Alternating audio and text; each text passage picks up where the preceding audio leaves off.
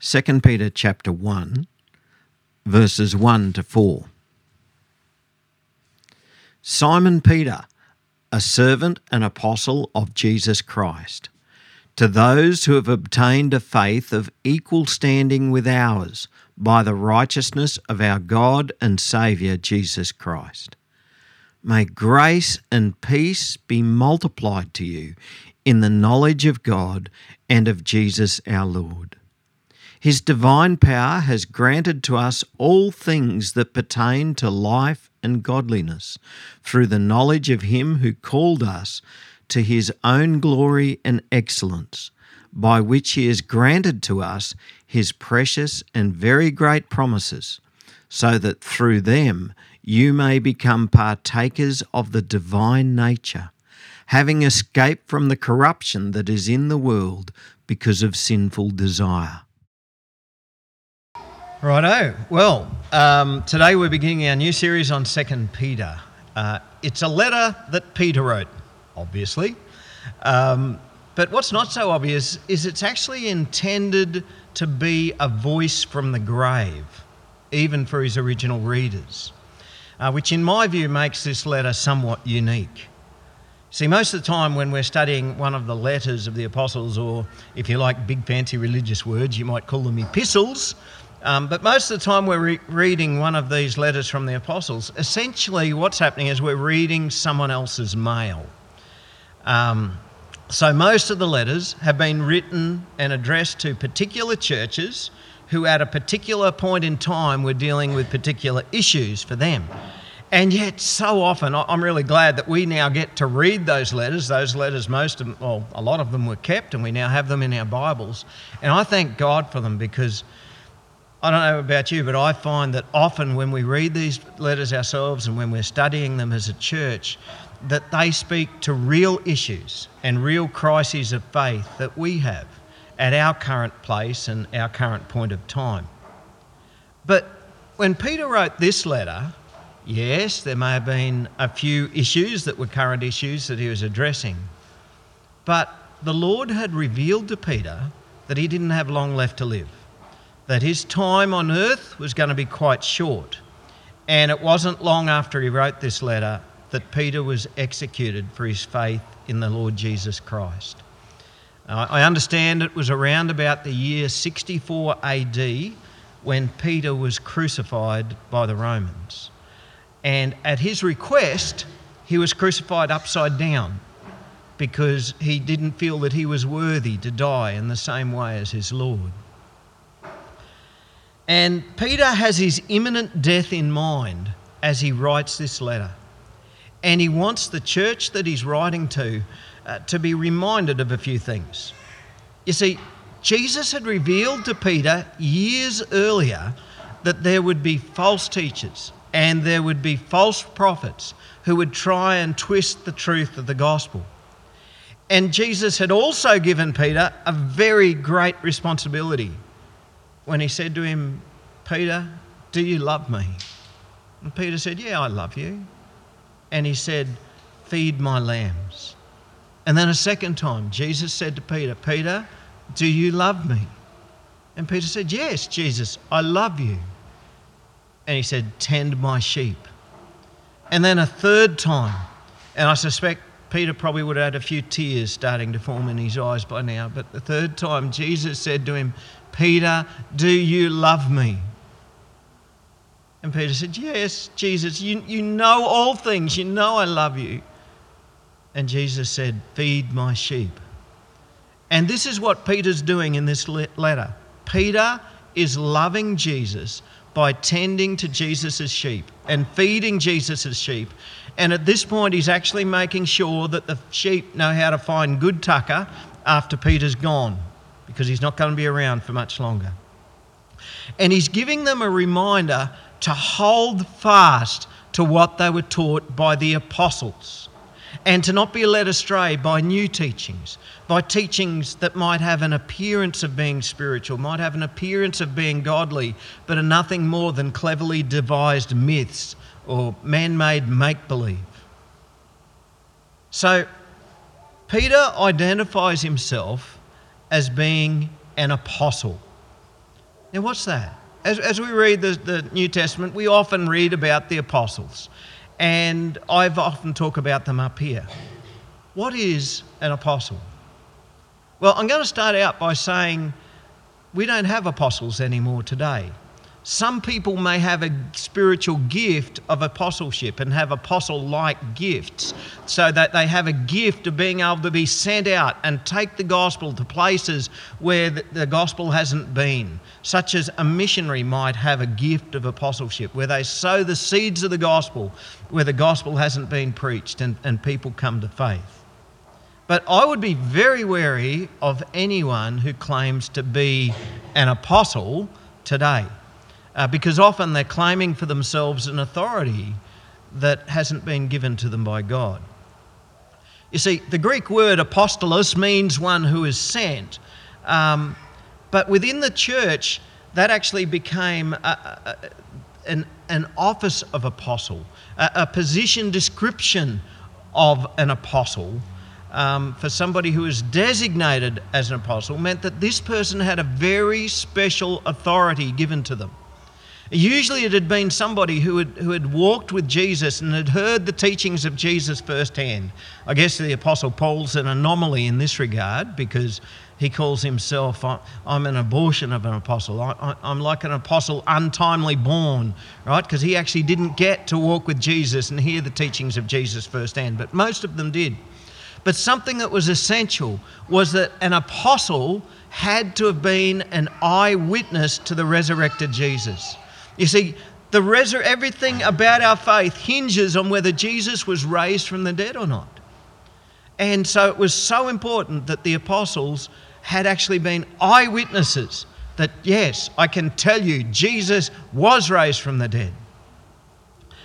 And so the apostles, they actually became responsible for nailing down what the Christian faith is. And it's their testimony which has now been recorded in the New Testament. And so all matters of faith and belief must line up with what the apostles taught. Uh, if it's not consistent with what the apostles taught, it's not from God.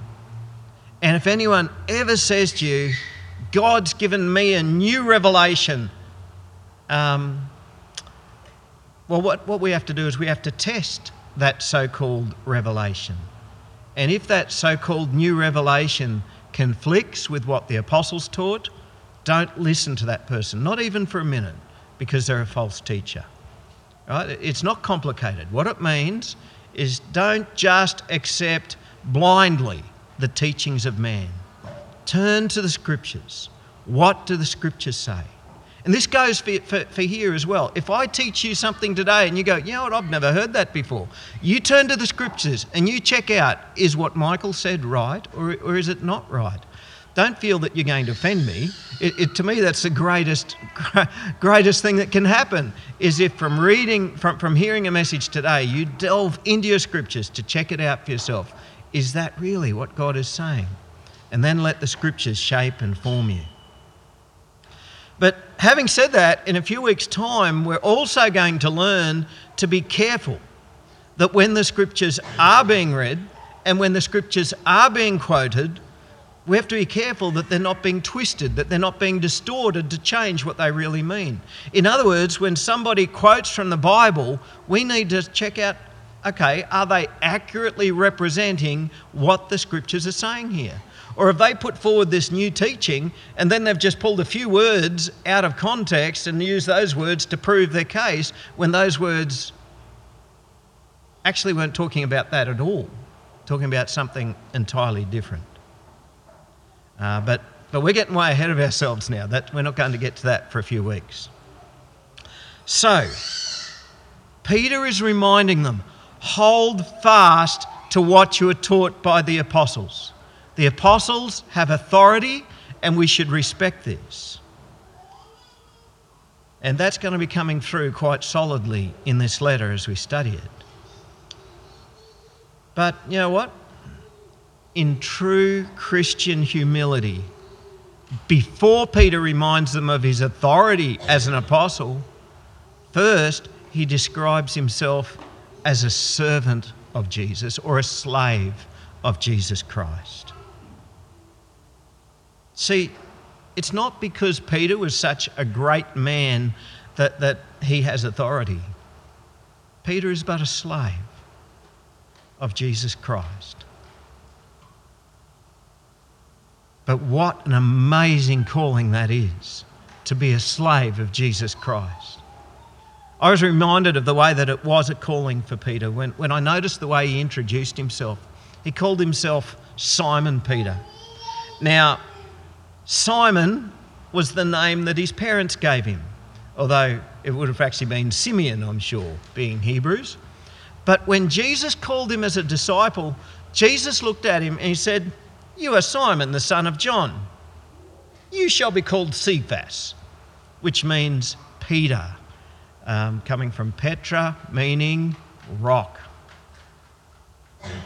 And Peter, before he is filled with the Holy Spirit, he was nothing like a rock.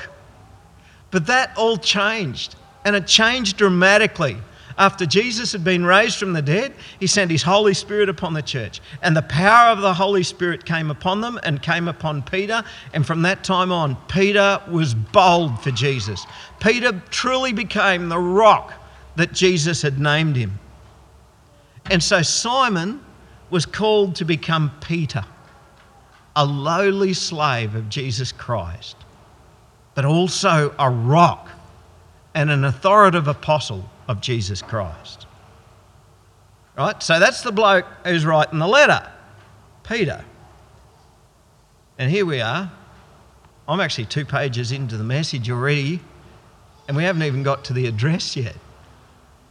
And I want you to know that's not unusual. No, it's not unusual because I'm long winded all the time. All right, I am long winded all the time. Okay, I'll accept that. But, but it's not unusual because what I've noticed is every time we've studied one, one of these letters of the apostles, what really comes through to me is how rich in theology the opening of the letter is. Now, I don't know about you, but I know for me, when I'm doing my daily Bible readings at home, when I get to the start of, of one of these letters, I, I tend to just skim over these bits. I just read through it and, oh yeah. But you know what? When we actually take time to study even these opening words, the richness is just so rewarding. Uh, they tend to remind us of Jesus Christ. They remind us of who we are in Christ Jesus. Often they'll remind us about the sovereign will of God, and they'll remind us about the goodness of God, and the grace of God, and the mercy of God, and the peace of God. And the way that Peter addresses this letter, I want you to understand that this is who we are. All right? This is the address. To those who have obtained a faith of equal standing with ours by the righteousness of our God and Saviour, Jesus Christ. What an address! To, wow, to, to unpack what that means in that address. I think about my address, PO Box 357, St George 4487. That's pretty boring, really. What about this address? Imagine if a letter arrived at the post office, and Trina there in the post office is, is reading this address. To those who have obtained a faith of equal standing with ours. Ours? Who's it from? Well, it's from the Apostle Peter. Oh, this must be for that Bush disciples mod, mob. Right, they, they got a pretty strong faith in Jesus. They'd have a faith just like Peter. Uh, by the righteousness of our God and Saviour, Jesus Christ. Oh, yeah? They're always talking about the righteousness of God, and you can't shut them up about that Saviour of theirs. Imagine if a letter came to this town, they arrived at the post office, would they go, Oh, that must belong to that church? Would it? This, this should be our address. This should be describing us. And to unpack that, wow. Do we ever get to see true equality in this world? Hmm. Even in our political systems, in our institutions, in our justice system, where justice is supposed to be blind and all are supposedly equal, I'm, pretty sure we all know very well that some are more equal than others. Do people agree? Pretty much. As the Proverbs teach us, the rich rule over the poor. They're the ones who have the power. In Australia, you'd probably add to that the famous. The famous rule over the nobodies. Um, but we need to realise that, you know, on a world scale, we are the rich, and we rule over the poor of the world. Uh, this is rather a sobering thing for us. Um, and so, justice should always be firmly in our mind, uh, not just within our own local community. We should be thinking about how we act justly in the world scene. But in Christ Jesus, all disciples of Jesus have an equal standing before God. We can count on this. Right? I'll explain why. Work with me. Jesus died on the cross to pay the penalty of our sins, right? I'm, I'm looking for a response here. Yeah. Okay. So when we confess our sins, he cleanses of us cleanses us of our sins, right? Yes. Can I have a little more? Yes, yes, okay. He makes us pure, right? He makes us holy, right? And of course, he makes some more pure than others. No. He makes some more holy than others. No. See, so I think sometimes we get into our head that it has something to do with our starting point, right? So I started out as a decent sort of a bloke. You know, I'm a pretty good fella. So when I get saved, I take up, God takes me up 10 steps and I become a top tier Christian. Whereas you, oh, Andrew, you're, you're a scum of the earth before you were saved. And, and, but so you still get to go up 10 steps, but that makes you a bottom tier Christian, right? Is that the way it works? No. We're all top tier Christians. We're all equal in God's sight. When you come to faith in the Lord Jesus Christ, in God's eyes, you are on an equal standing with the Apostle Peter. Not because the Apostle Peter was a useless apostle, and not because you are such a grand and great Christian, but simply because when God looks at the Apostle Peter, he sees the righteousness of his own son. And when God looks at you, he sees the righteousness of his own son. And Peter says, This by the righteousness of our God and Saviour, Jesus Christ. Now, when we read over that, I wonder did you grasp the gravity of what was just said there? Jesus is not only Saviour, Jesus Christ is God. He is our God and our Saviour. Now, in this sentence, the righteousness of God is meaning the fairness of God, the justice of God. You see, God's whole plan of salvation revolves around the love of God and the righteousness of God or the justice of God. Because God is perfect in righteousness, he cannot fellowship with the impure. That presents a bit of a problem for us, doesn't it? Because we are sinful creatures. But because God loves us so much, he had to find a way of getting rid of that impurity. Right? So God hates sin so much and he loves us so much that he gave his one and only beloved Son that we might become free and become pure and holy. No one is more holy than the other. In the eyes of God, the Apostle Peter is of no higher standing than I am, and you and I am of no higher standing than, than you are. And yet, the way we function in, in our society, in, in, the Christian church, um, we don't actually live that as reality. We, we seem to live in the age of the celebrity Christian, don't we? You know, we, oh, the Christian rock star, he's a great one. And the Christian sportsman, we love to get to know them. And the Christian businessman, and the Christian author, and the Christian actor. And then you've got celebrity preachers, and probably even more popular, a celebrity worship leader. And we look up to these people. I want you to know, in the eyes of God, these are of no higher standing and have no higher privileged status over the most unknown, the most uncelebrated, simple nobody who comes to faith in the Lord Jesus Christ. And that's what I am. I'm, and I'm very comfortable with that. I'm a nobody. I am a simple nobody. And you probably are too. Well, not all of you. Some of you are very special, I'm sure. But what makes us somebodies is this higher calling that we've been called to in Christ Jesus. So that's the address. Now, the greeting. How would you greet somebody in a letter? G'day. How you going?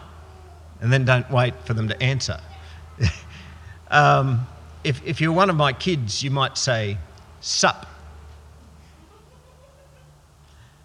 I know um, when my mum was teaching me to write letters, and she might be listening to this, by the way. Hello, mum. She couldn't get here today for that dedication. She said, oh, I watched the video. So I, I'm hoping you're listening to the message as well and you didn't turn off after the dedication. Hello, mum. Love you heaps. But when my mum was, was teaching me how to write letters, she taught me to write, Dear so and so. So let's say, Dear Auntie Margaret, I hope you are well. Um, you know what? Peter's a fair bit more spiritual than that. More spiritual than sup, too. May grace and peace be multiplied to you in the knowledge of God and of Jesus our Lord. Because we are Christians, because our faith is in the Prince of Peace, grace and peace are not only available, the blessing of God is to receive grace and peace in abundance. See, this is the type of knowledge he's talking about. He's not talking about knowing about God, he's talking about knowing Him. Knowing Him personally, right? Knowing about God isn't going to bring me peace unless I also know Him. Knowing about Jesus isn't going to bring me peace unless I also know Him. I might even know about grace, but I won't experience grace unless I know Jesus as my Lord. It's about knowing God. And part of knowing God is also about being known by God. It's about knowing Jesus and being known by Jesus. It's about having an intimate, loving relationship with our Lord who loved us first.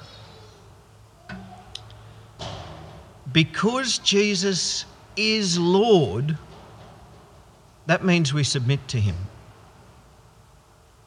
We're certainly not on an equal footing with, with Jesus. We might be on an equal footing with Peter, but not with Jesus. Because Jesus is the King of Kings, He's the Lord of Lords. And like Peter, we are slaves. But we're slaves in relationship with the King of Kings and the Lord of Lords. And that should give us an abundance of peace, shouldn't it? It's like, who are you friends with? You know, I'm friends with the tough guy beside me. Well, imagine how much peace you have when, you, when your close friend and Saviour the one who loves you more than anything else in the world is the King of Kings and Lord of Lords. That should give us an abundance of peace no matter what's going on in the world around us. Now, an abundance of peace, that, that doesn't mean that everything's always going to go well for me in the physical realm and by worldly standards. I mean, think about Peter. Jesus has just not long ago told him that he's about to die.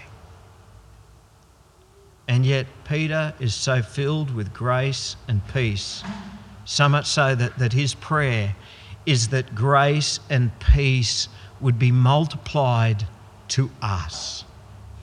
Isn't that amazing? His prayer wasn't, oh, stop me from being killed. His prayer was for us that, that we would have grace and peace multiplied to us. Now, to pray a prayer like that, you, you have to have experienced grace and peace and know how wonderful it is that you want to then pass that on to others. So, where does this grace and peace come from? Well, it's all about what Jesus has done. Now, I've, I've actually mentioned to a couple of you, I, I told the men at Men's Bible Study this week, that I, actually found this one of the hardest messages to pull together. Not because it's hard to understand, but because Peter just pulls in truths from all sorts of directions and just lumps it all in together. And now my job is to try and explain it in a way that's sort of going to make it flow so we can get it, right? And what comes next in the letter was a very long sentence. In the Greek, there's 47 words in the one sentence. In the English, because sometimes it takes two English words to, to make up for one Greek word, there are 68 words in the one sentence. Um, so I'm going to have to break it up a little bit. So, why do we have grace and peace? God has given us a grant by his divine power. That simply means because God is God. He's given everything that we need for life and godliness. Now, when he says life and godliness, he's not meaning two separate things. He's not meaning he's given us everything we need for life, so all we can think about everything we want for life, and we can sort of tack the godliness onto that because he's given us everything we need for godliness. What it means is it comes together, right? So it's talking about a godly life. God, because God is God, He's given us everything we need for a godly life. What's that look like? I mean, that should be our aim, shouldn't it? To be living a godly life. Well, what does true godliness look like? Different people will give us their idea of godliness. What, what, what is it? Well, I, I sort of just pulled a few things together. I think to be godly means we have a proper attitude toward God. Got to start there. We have to have a desire for God's will and a manner of life that reflects the God whom we worship. You see, when we know God, we also know what He's called us to. He's called us to His own glory and excellence. As disciples of Jesus, that's what he has called us to to his own glory and excellence. Within this letter, Peter's going to reminisce on a time when he actually got to see with his own eyes the glory of Jesus being revealed to him. It's what we know about when they climbed the Mount, the Mount of Transfiguration. So Peter and a couple other disciples and Jesus all climbed this mountain, and there Jesus was transformed and transfigured. Uh, and they got to catch a glimpse of the glory of Jesus right there on that mountaintop. And he's going to remind, remind us of that time. And he's going to point us to the future promise of, of God. You see, Peter, he only got to catch a very short glimpse of the glory of God at the Transfiguration. But God has granted us that we will participate in the glory of God. We'll experience His glory, but not yet. And everybody went, ah. Oh. You see, living the Christian life is about the now, but the not yet. Do you understand this? The now, but the not yet. By faith in Jesus, we are saved, we are being saved, and we will be saved. It's the now, but the not yet. By the blood of Jesus, we are made holy and we are made righteous. But you know what? I had a few cranky words which I probably should have aimed at myself, but I aimed them at my wife the other day. Probably yesterday, sorry, Robin. And I'm, I'm reminded that, uh, hang on, God's made me holy, but I'm not holy. I'm still sinning. But I th- look forward to the time when sin's going to be completely dealt with. God has granted us eternal life. We have received eternal life, and yet we die. And we are yet to be raised. There will be no more sickness and disease. And yet, when we pray for the sick, some are healed and others are not. And faithful disciples of Jesus, who have faithful disciples of Jesus praying for them, get sick and suffer. They get cancer. And every single one of them so far have eventually died. We have the now, but the not yet.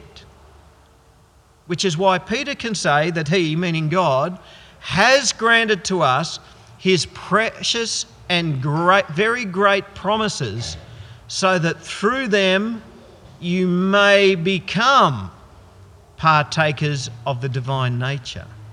Right? So he has granted that we may become partakers of the divine nature. We have the promise, and this is a sure thing, but it is yet to come. One of the greatest errors in our contemporary Western Christian culture, uh, and, I, and, I, use that phrase on purpose.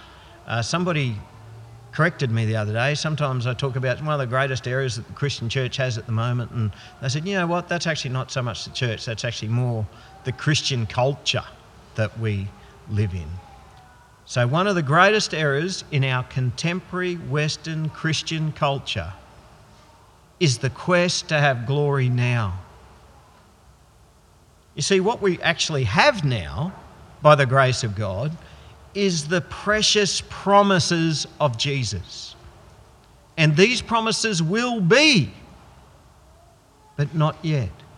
We caught a glimpse of the glory of Jesus at the Mount of Transfiguration.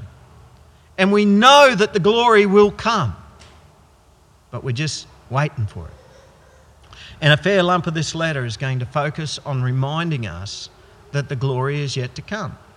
When's that happen? When Jesus returns. And we're going to be told in this letter to be praying for when Jesus comes. And we should be praying that God would expedite this. Lord, please send Jesus and send him soon.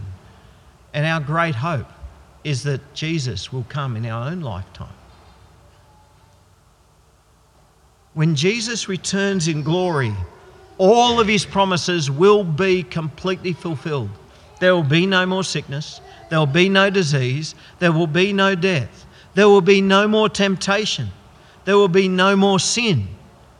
We will be totally transformed. Peter talks about how at that time we may become partakers of the divine nature. What does that mean? That's deep. To become a partaker of the divine nature. Well, it certainly doesn't mean that we become God. God is God. I'm not God, and neither are you. And so let's, let's not have a blurring of the lines between the Creator and the creature.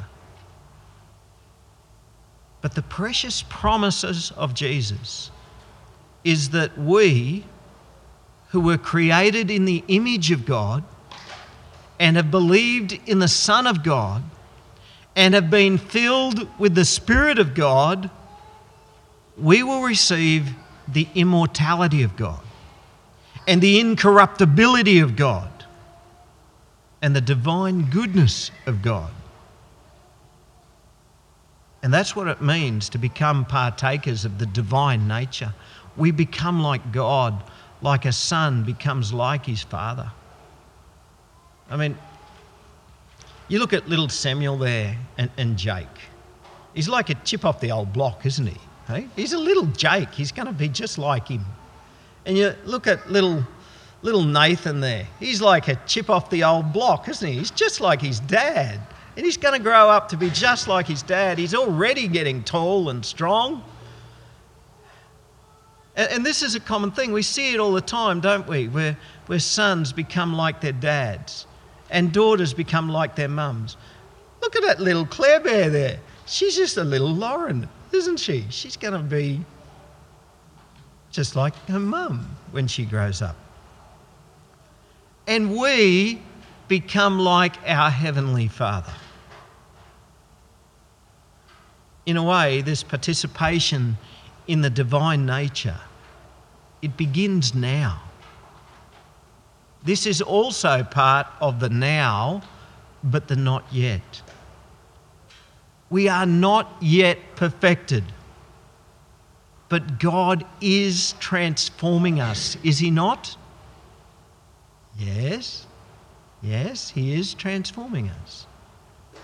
And um, over the last few weeks, as we finished off our series on Galatians, we've been learning about the fruit of the Spirit and walking in the Spirit and keeping in step with the Spirit. And last week we talked about how we are new creations. You see, before we were saved, we were totally corrupt. Peter talks about the corruption that is in the world that we have escaped.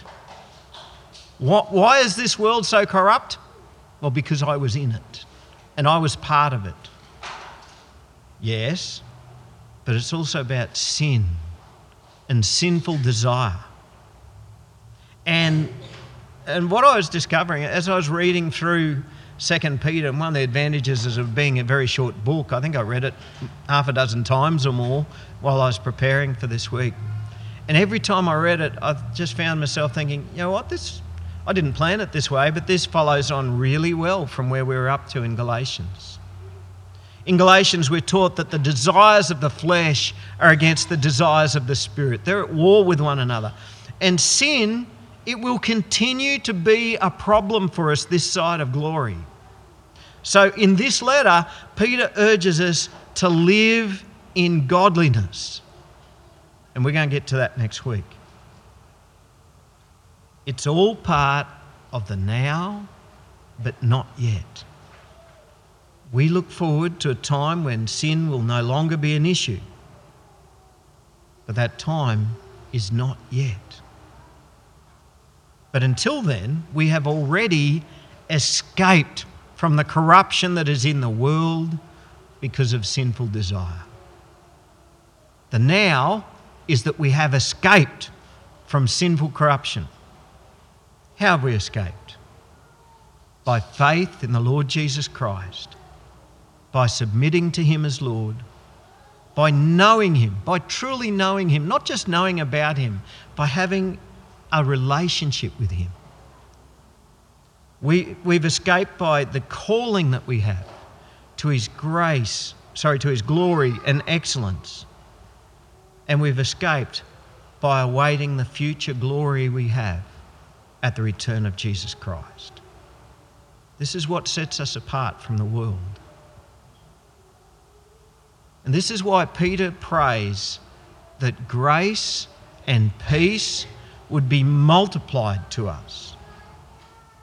The better we know our Lord Jesus Christ, not knowing about him, knowing him, the better we know him, the more aware we will become of the grace that God lavishes upon us.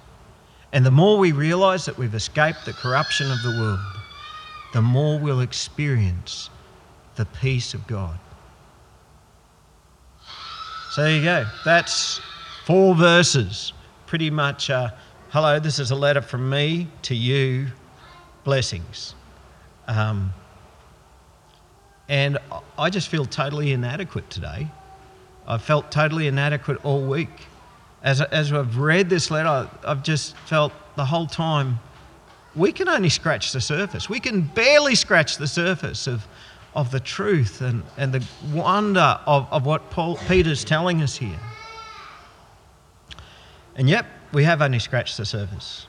But my prayer is that as we study this letter together, that, um, that it'll go deeper. And that these things, they won't just become knowledge to us, that, that this will become more about our relationship with God as we grow closer to Him, and that we will experience this, this grace and peace of God in a whole new and more powerful way. Let's pray. Heavenly Father, we look forward to the day of glory when Jesus will return and these precious promises will be fulfilled. Our minds can barely envisage what it will be like to become a partaker in the divine nature. Lord, such grand things for our simple minds, but we know it's going to be good. It's going to be oh so good. Lord, we thank you for your righteousness, for the love that you have for us, that love which we have received through Jesus Christ, giving himself on the cross. Lord, we are truly humbled. And Lord, as we await this glorious day and your glorious coming, help us to live in all godliness. You've told us how you've granted us all things that we need for a godly life. Help us to honour you as we keep in step with your Spirit, as we await this coming glory. And Lord, help us to know you, that we would participate in you, and that your divine nature would become our nature. And we pray for a multiplication of your grace and peace. In Jesus Christ our Lord. Amen.